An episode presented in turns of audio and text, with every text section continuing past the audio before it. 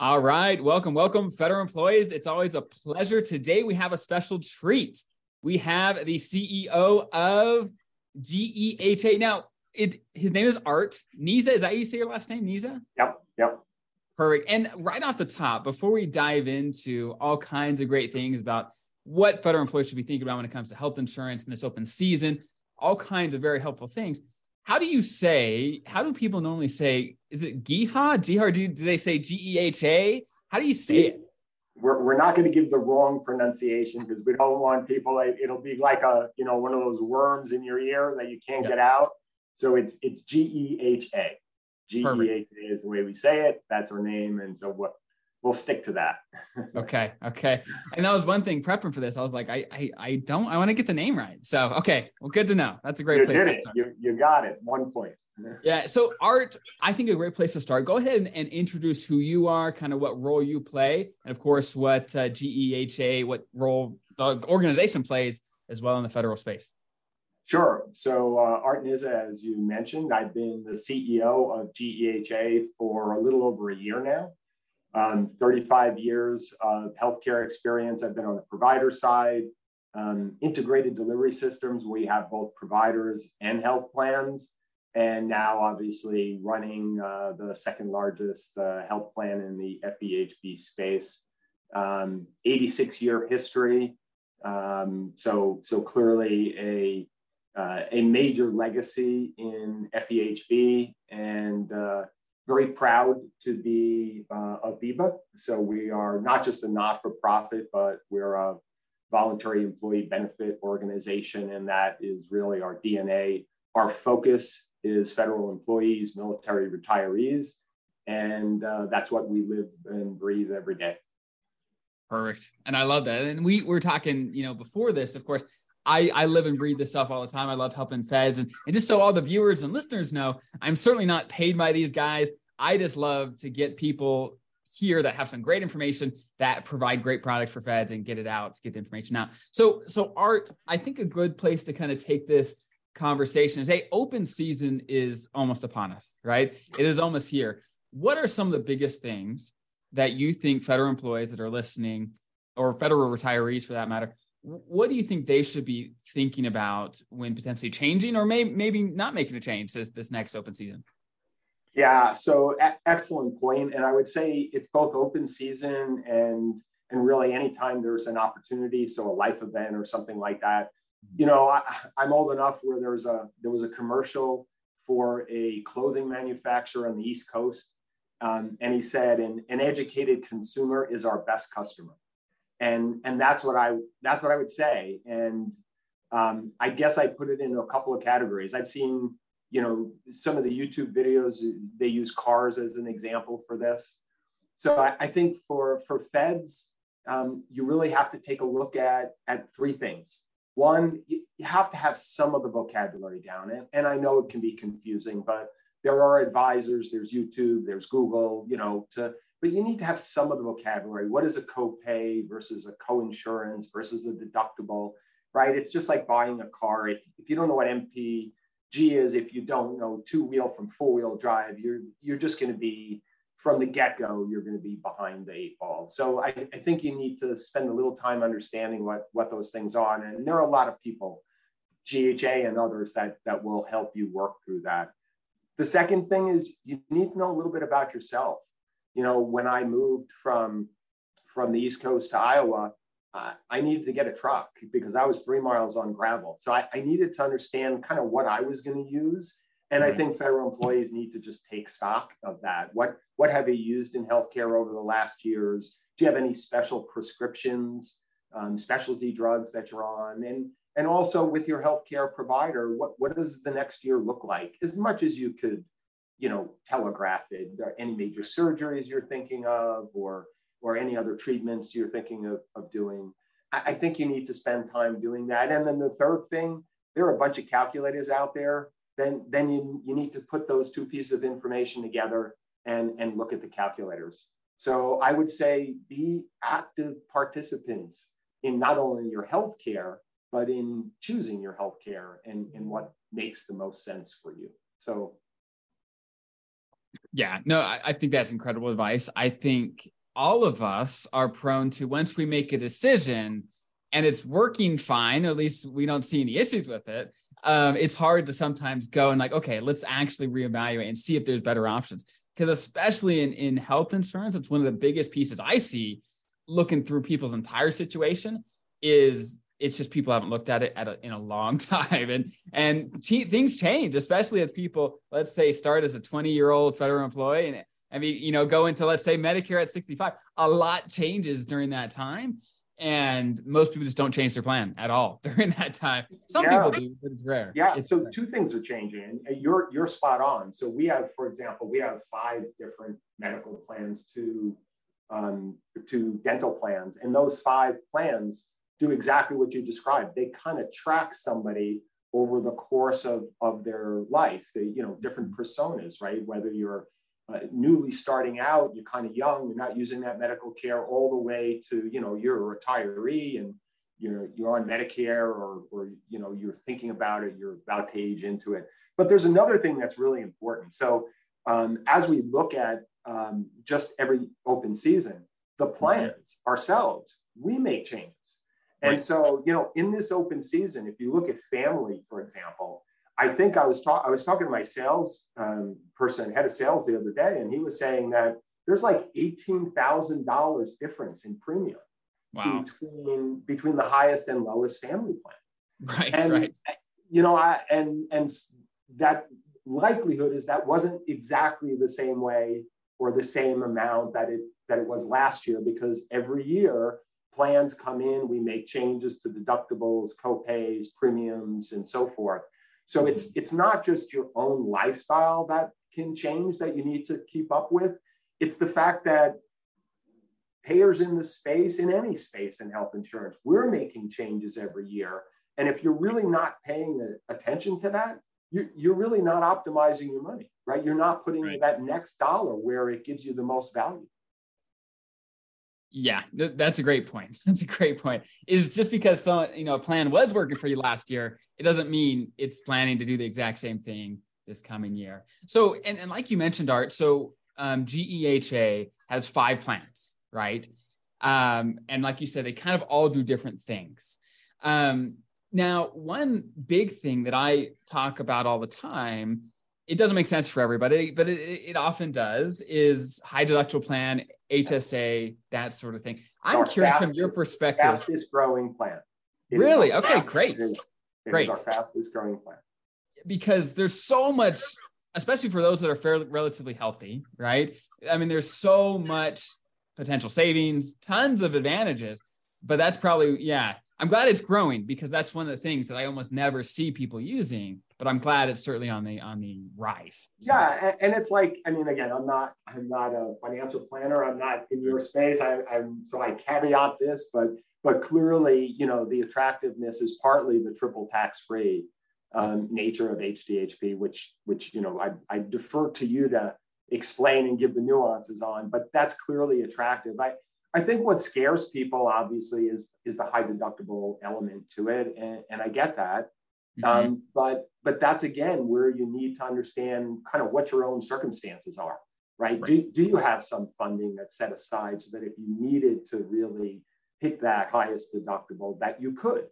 Um, and so, do you have some some funding? And to your point, what are your likely healthcare needs, right? What not only what is your track record, but what are you likely to to, to look towards.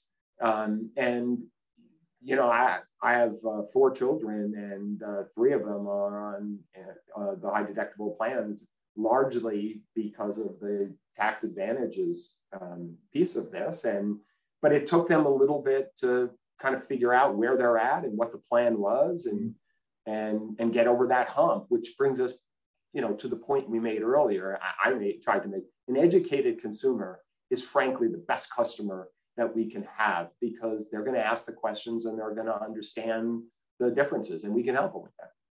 Right. Yeah. And for those listening, for those uh, watching, I've got a whole video on HSAs, high deductible plans. So definitely check that out if you're interested. It doesn't make sense for everyone, but if it does make sense for you, there's, there's tons of advantages. So definitely, definitely check that out. So, so Art, one, you know, a lot of things I talk about with viewers is about retirement, meaning a lot of people I talk to, I mean, I, who knows exactly the ages, but they're probably going to be approaching Medicare here in the next, let's call it 10 years, right? Um, certainly, I have younger viewers as well, but I have a lot right in the 40s, 50s, 60s. So, as people approach Medicare, what are some of the biggest things to think about during that time zone? Because that certainly is a change when Medicare comes into play. And, and what do you suggest people look at during that time? So it's it's part of the same thing you know we talked about. I don't know that there's anything um, significantly different to, to look at. So, for example, if, if you know you're about to go on Medicare, then one of the things I would look at is which, which are the Medicare friendly FEHB plans, mm-hmm. right? So, our high plan um, gives you monies toward Part B. And so, you know, unless you unless you did some research on that, right, or unless you're looking at it, then you may say, okay, it, it doesn't matter which plan I'm I'm going to be on, but in fact, if you want to get some subsidy um, uh, off of payments, then you'd probably want the high plan. And, and so it's the same, it's the same overall theme, kind of, you know, know yourself, kind of know where you're going, and then which plans help you optimize getting there. Yeah, no, that's huge. And I think just understanding that some plans are somewhat designed to be Medicare friendly and some just simply aren't, right? And just knowing that I think will help viewers okay, let's find one that's that's friendly, that matches all the needs, all the prescriptions, all the things that matches up and it's friendly, amazing, right? Let, us find something. That's, that, that's exactly right. And, and you know, it, again, we talked about it, but it's it's kind of one of the personas, one of the life stages that mm-hmm. you know GEHA has has developed a plan for because we know it is, you know, obviously a growing part of the FEHB population growing part of the national population, obviously. Yeah. Now, one thing I see are sometimes doesn't happen all the time, but um, as federal employees, they have access to lots of benefits. Certainly, FEHB is, is one of the big ones, but they have access to, of course, dental, vision, et cetera. One mistake I see all the time is people have dental vision, but they've also got an FEHB plan that covers a lot of the same thing, right? Dental vision things. So I guess for for GEHA, are there any specific plans that do cover dental vision? Maybe not. I'm not familiar, super familiar with all the you know ins and outs of your plans. Are there any specific that do cover some of those, just so some of the viewers have some context there? Yeah, so so our plans do uh, do cover the the vision part. For example, you know we we use a, an organization that that gives access you know, you bring up an interesting point, and, and I'm probably going to be a little bit over my skis, so I'm, I'm not going to I'm not going to go there specifically. I can certainly give you the information, but um, on our medical plans, we have some dental coverage. I think right. that's what you're you're alluding to. Mm-hmm. Uh, it doesn't tend to be as specialized and as comprehensive as the FEDVIP one. And sure. so what what we do see often is that um, it will come with the medical coverage and so obviously people then have it. But typically, if somebody, again, knows their needs and, and knows that they're a little, a little more at risk for dental work, or it tends to be a little more specific, um, like orthodontic and so forth, they, they, they typically will look for and be best served by an additional coverage plan, if, if that makes sense. Yeah, no, I, I agree, especially if there's big needs um, I think for everyone listening and watching here, I think the biggest thing is just know what your FEHB plan covers. Because if you don't have intense dental or vision needs, sometimes that's plenty. You just want to make sure you know what you have so you're not paying twice for the same thing. That's certainly the goal. Absolutely. Um, if, if, you think your needs are going to be on the on the lighter end, or you're willing to, you know, uh, go more at risk for yourself, then you, you may not need the separate thing. Um, absolutely. It really depends on what your needs are, which is kind of the one of the themes uh, that you know we've talked about. You really need to know um, how you use healthcare and how you want to use healthcare, how you expect to use it. Yeah, yeah, no, definitely. And I think that's one of the beauties of FEHB is some people get very nervous to make changes to their plans. And I always tell people, hey, even even when you're going into retirement, you can make changes every year there. Then, right? If if something changes, if your life changes, the beauty of FEHB is every year you could change it, right? Based on your needs, based on how your health is changing. Because certainly across retirement, people's um, needs are going to change So I, I, think that's always comforting to know is, hey, whatever changes we make now, if we're nervous to make a change, hey, it's going to be okay. We could always change back later or whatever, right? There's options, which options are king when it comes to any plan. So. Yeah, and I, I think it's also a matter of you know what what the nervousness is based in, right? So some of it, some of it right off the bat, you know, I, I hear right. I heard on the provider side, I hear it on the payer side. Now that I'm here, I mean, you know, is my is my physician is my ancillary healthcare providers, is my you know preferred hospital, are they in network? Um, mm-hmm. And usually that's pretty quick lookup, right? For for any any person to be able to say, okay, I've got X Y Z plan. I want to go to you know ABC plan with another company and to do a provider search and to see and and usually that's one of the biggest you know mm-hmm. the biggest issues people have in, in terms of switching is you don't you know if you have healthcare providers and, and specialists you're comfortable with, you don't want to necessarily change. These days, a lot of the networks are fairly comprehensive. And so mm-hmm. the likelihood that you're going to have, I'm not going to guarantee, right? There's a lot right. of rural parts of the country. I've lived in rural parts of the country, but in a lot of parts of the country, there, you know, a, a lot of the payers networks tend to overlap. Um, and so that could be one of the things you can you can take right off the table. And then, as I said, if if you know you've got a couple of specialty either physicians or or specialty drugs and certainly you know you call up call up GEHA you call up you know any payer you're thinking about and say hey here's a specialty drug. How do you handle it? Is it in formulary? Is it not? What's my you know what's my take on it likely to be? Those tend to be the the biggest issues if if somebody really thinks about it aside from inertia right it mm-hmm. tends to be the biggest issues. And, and with a phone call or Google or such, you, you can probably get those off, off the plate pretty quickly. Yeah, no, agreed. I think again, information is power. And, and I guess, um, semi wrapping up this call, um, at GEHA, you, you know, you certainly said, hey, every year, every plan changes, right? Every plan changes. I guess what direction do you see um, I guess the industry in general going. And what do you see GEHA? I you know, certainly what are you guys doing over time to make sure, hey, over time the plan still makes sense for for all these different types of people. What what can federal employees expect? Let's say they're on a GEHA plan or they're going to be. What could they expect kind of moving forward? What direction do you think things are going? Yeah, so one is, uh, you know, we we kind of hinted at it, you know, for for a while, um, high deductible health plans weren't even in the FEHB space. And, and ourselves and others saw that in, in the private sector, uh, saw that it was great, uh, potentially great for members, uh, at least certain members, and we brought it into that space.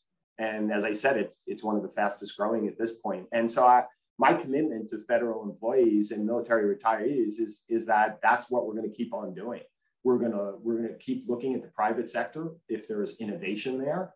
We'll make sure that that gets brought into the FEHB space so that um, federal workers have the same access to the same kind of plans and options and and and um, you know benefits basically that private sector workers have.